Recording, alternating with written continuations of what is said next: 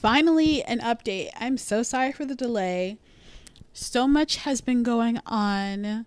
So here's a recap of the last couple weeks, what I'm doing, what I'm learning, all that good stuff. So let us begin.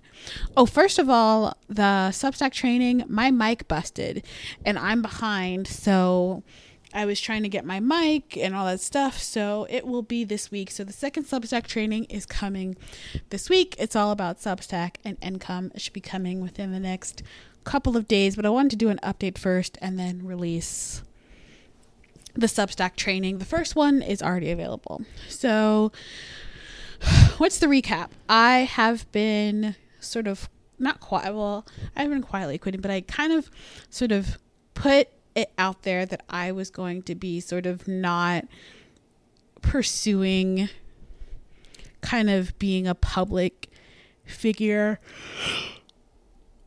entrepreneur anymore.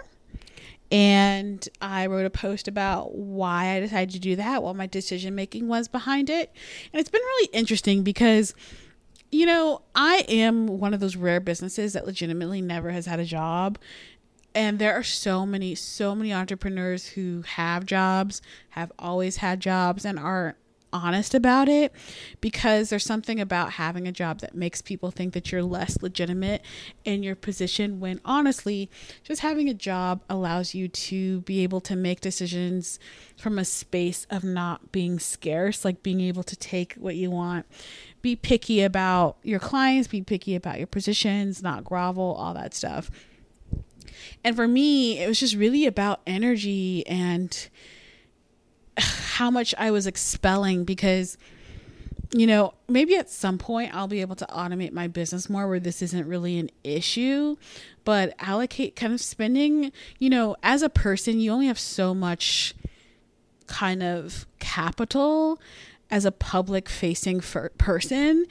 And I have my writing, I had my K-pop content creation, my Substack, all this stuff was taking up so much space and honestly, that stuff has been a lot more successful over the last year just already. So I felt like the universe was telling me that you know, Substack and the, the right directions to go to like it's I, have talked about this in previous reviews. It just was hard.